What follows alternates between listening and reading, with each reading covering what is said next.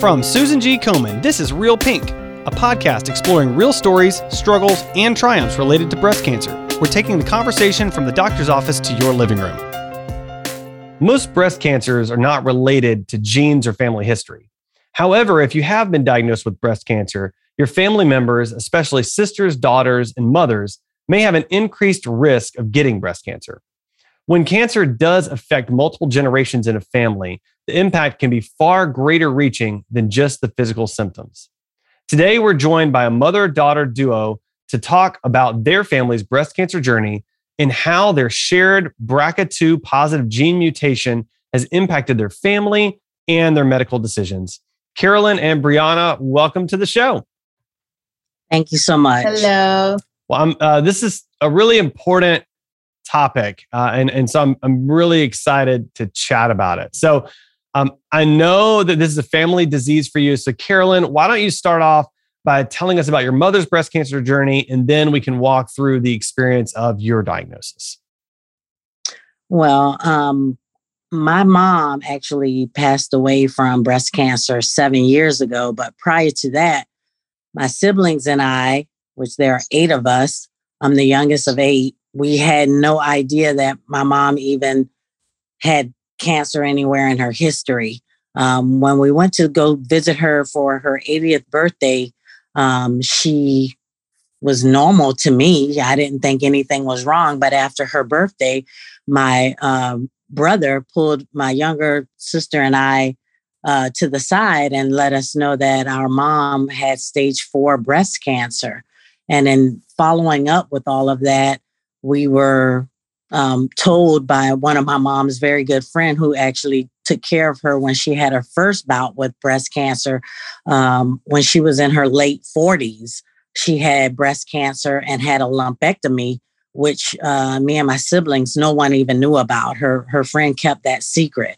So she had a lumpectomy and then about 30 years later the breast cancer came again and it, it, it moved to her bones. And um, of course, eventually, two months later, it, it, it actually took her life.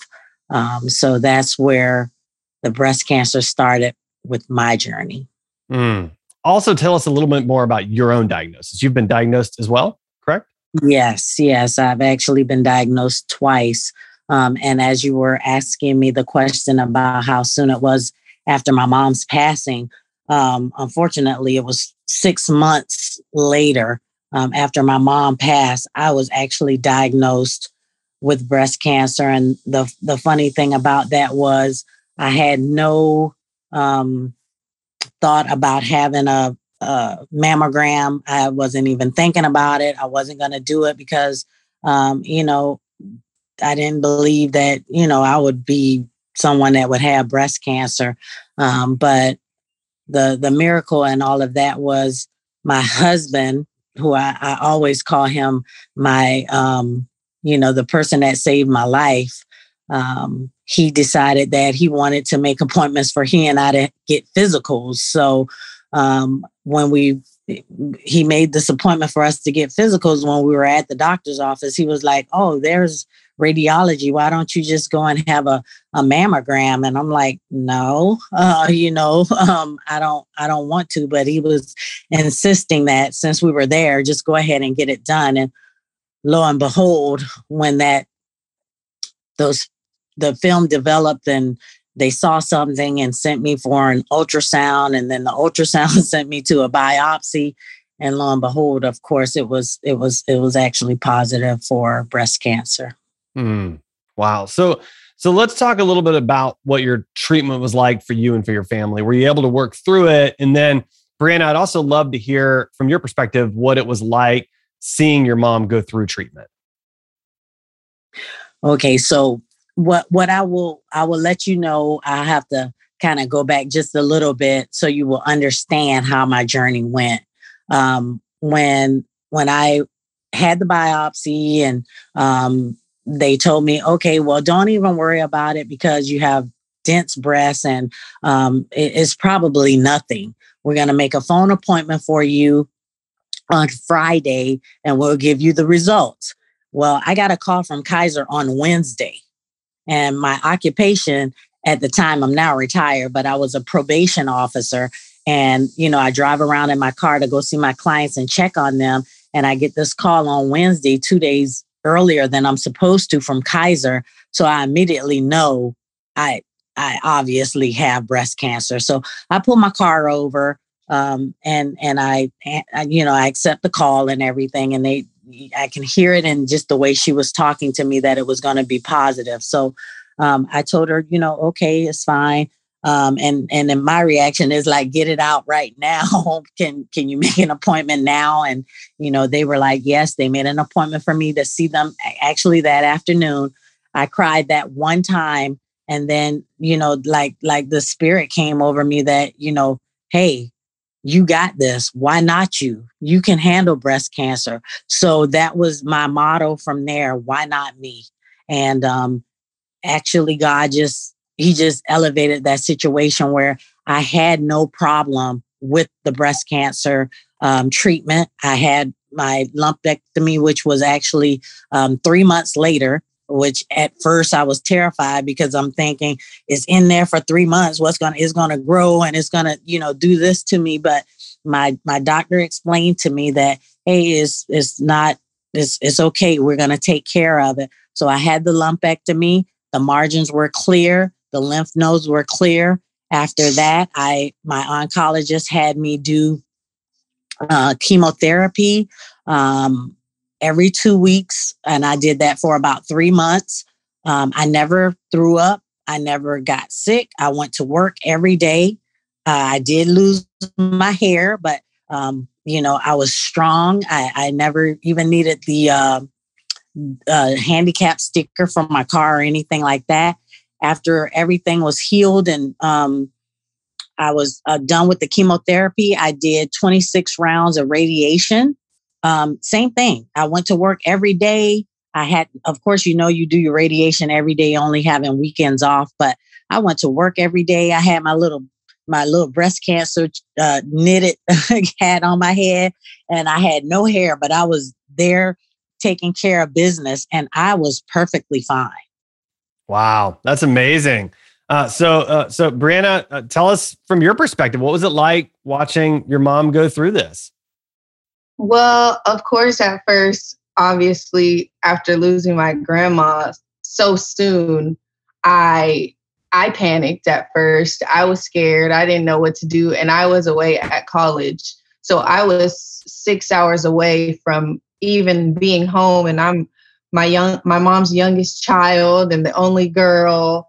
And I'm like, okay, well, I need to leave school. I need to quit track. I told my coach, I was like, I'm done. I'm going home. I need to be with my mom. But uh, my my mom is my saving grace. She is the only reason I finished my senior year of track, and she was at every last one of my track meets. So my my mom is my hero. She's kind of my team's hero. We dedicated the year to her. Um, we my coach made us pink shirts. We won conference, boys and girls one conference. We had pink every every week, uh, mm-hmm. breast cancer ribbons, socks, t-shirts, literally everything. And she was in the stands every week, no matter what she looked like. I cut my hair. My mom didn't know that I cut my hair for her, but I cut my hair before her hair started falling out so that she wouldn't be the only one with no little to no hair. Um, and she she she she got me through uh, my last year of our favorite sport. So I really, really did it for her. She she's my hero, regardless if she thinks so or not. But she she motivated me to do everything in life full heartedly.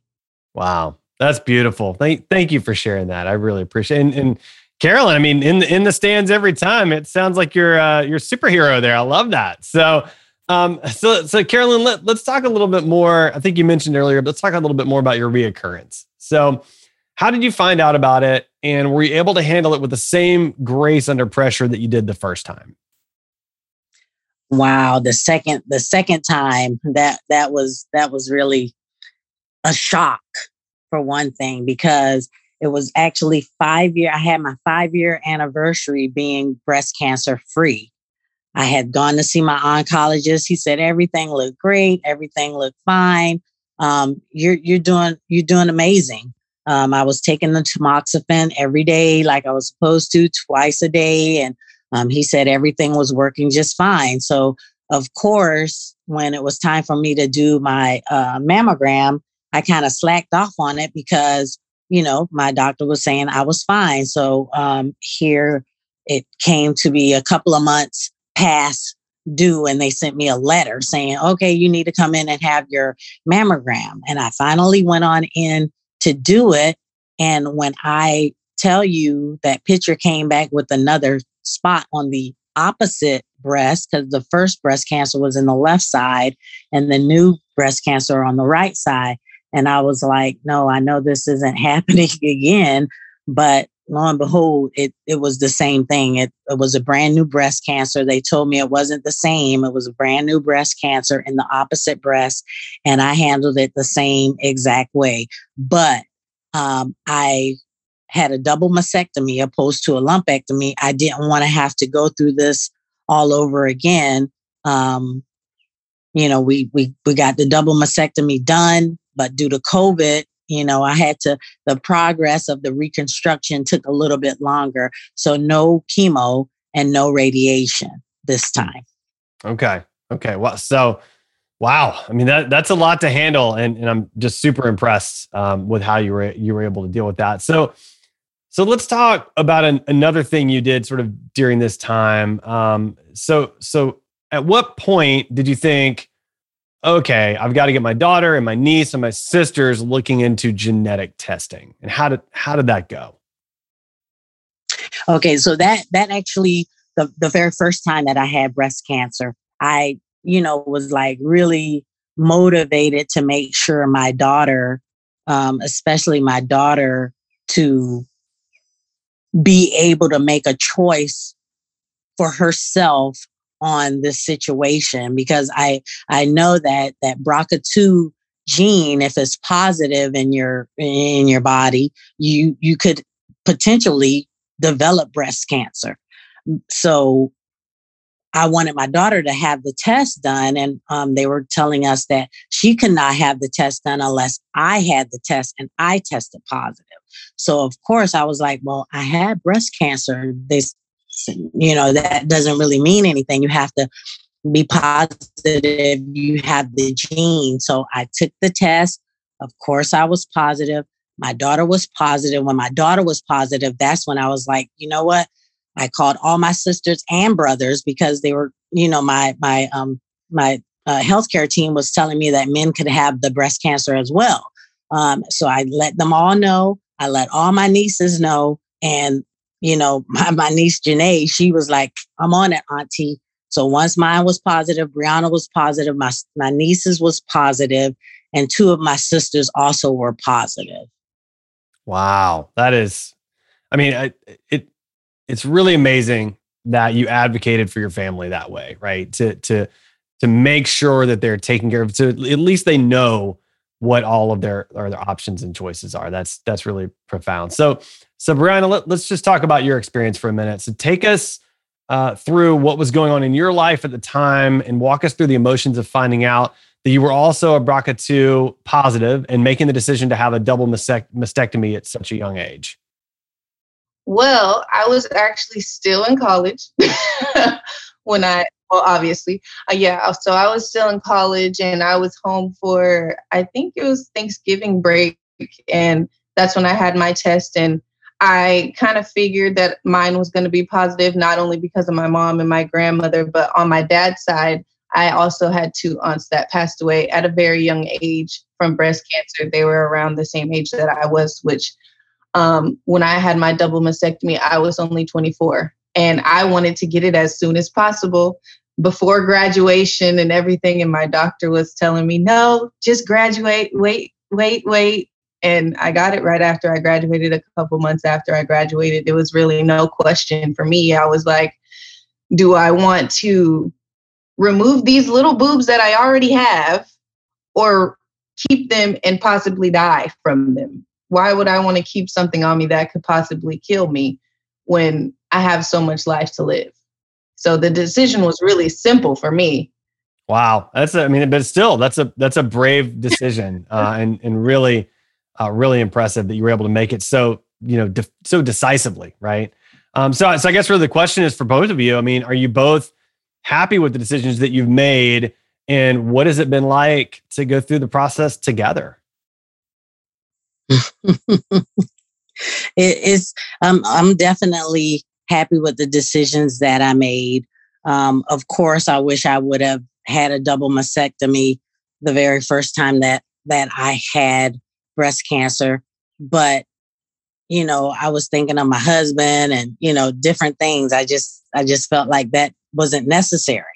Um, but with with the choices that I made, it is not only help my daughter, but I also advocate at my church every year. Our pastor has me, you know, I go up breast cancer awareness month in October. And I, you know, give a little speech about breast cancer and tell the ladies and men to go ahead and get those mammograms, advocate for yourself if you do have it, and get things taken care of. Yeah. Yeah. And, and Brianna, I think based on what you just said, you're you're probably happy with your decision. Do you want to talk a little bit more about that? I'm happy with mine. I mean, the only thing that I missed out on was breastfeeding, but uh, I hear that that's pretty rough and hard. Um, I have a two year old, so I think the hardest part for my mom, I would say, was when she actually got her uh, double mastectomy. She wasn't able to pick him up and love on him. But um, I think by me getting mine first, it kind of helped her know that it, it was going to be okay because I, I stopped taking my medicine after about two uh, after about three days. I left the hospital within 24 hours. I was up there on the stage six days after with her at church speaking right after my surgery with drains my, in my dress.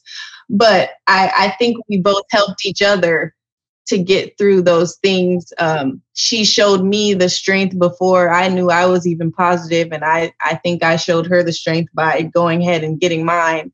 So it was really probably no question for her to really think about it once the second time came around. So it was a mother mother daughter duo action. y'all are y'all are an amazing mother daughter duo for sure. I mean, just such an amazing interview, so inspiring and I, I, just really appreciate uh, your perspective and, and, just your courage in all of this. So, uh, so I guess really last question: What's your final piece of advice that you'd like to give to any of our listeners? Uh, my my final piece is the same that I tell everyone all the time: Women, you know, take care of yourself. You gotta, you know, do those exams every month. Have your husband do your exam. You know, get your mammograms. Do not do the thing that I did was like procrastinating. Get your mammograms every year. And and for those who have a history of breast cancer, have mammograms before you're 50 years old. Start early um, and just just really take care of yourself because you know both Brianna and I we have friends that are struggling right now and suffering through this battle. But as I always say, I have scars. I have many scars from breast cancer, and I love them because they're battle wounds, and it lets me know that I won the war. Wow, that's fantastic, Brianna. Do you have any any final thoughts you'd like to share? I can't top that. No, um, but just like she said, I mean, I I guess on my end, because I've I've actually been through the surgery and I've actually been through being a support system.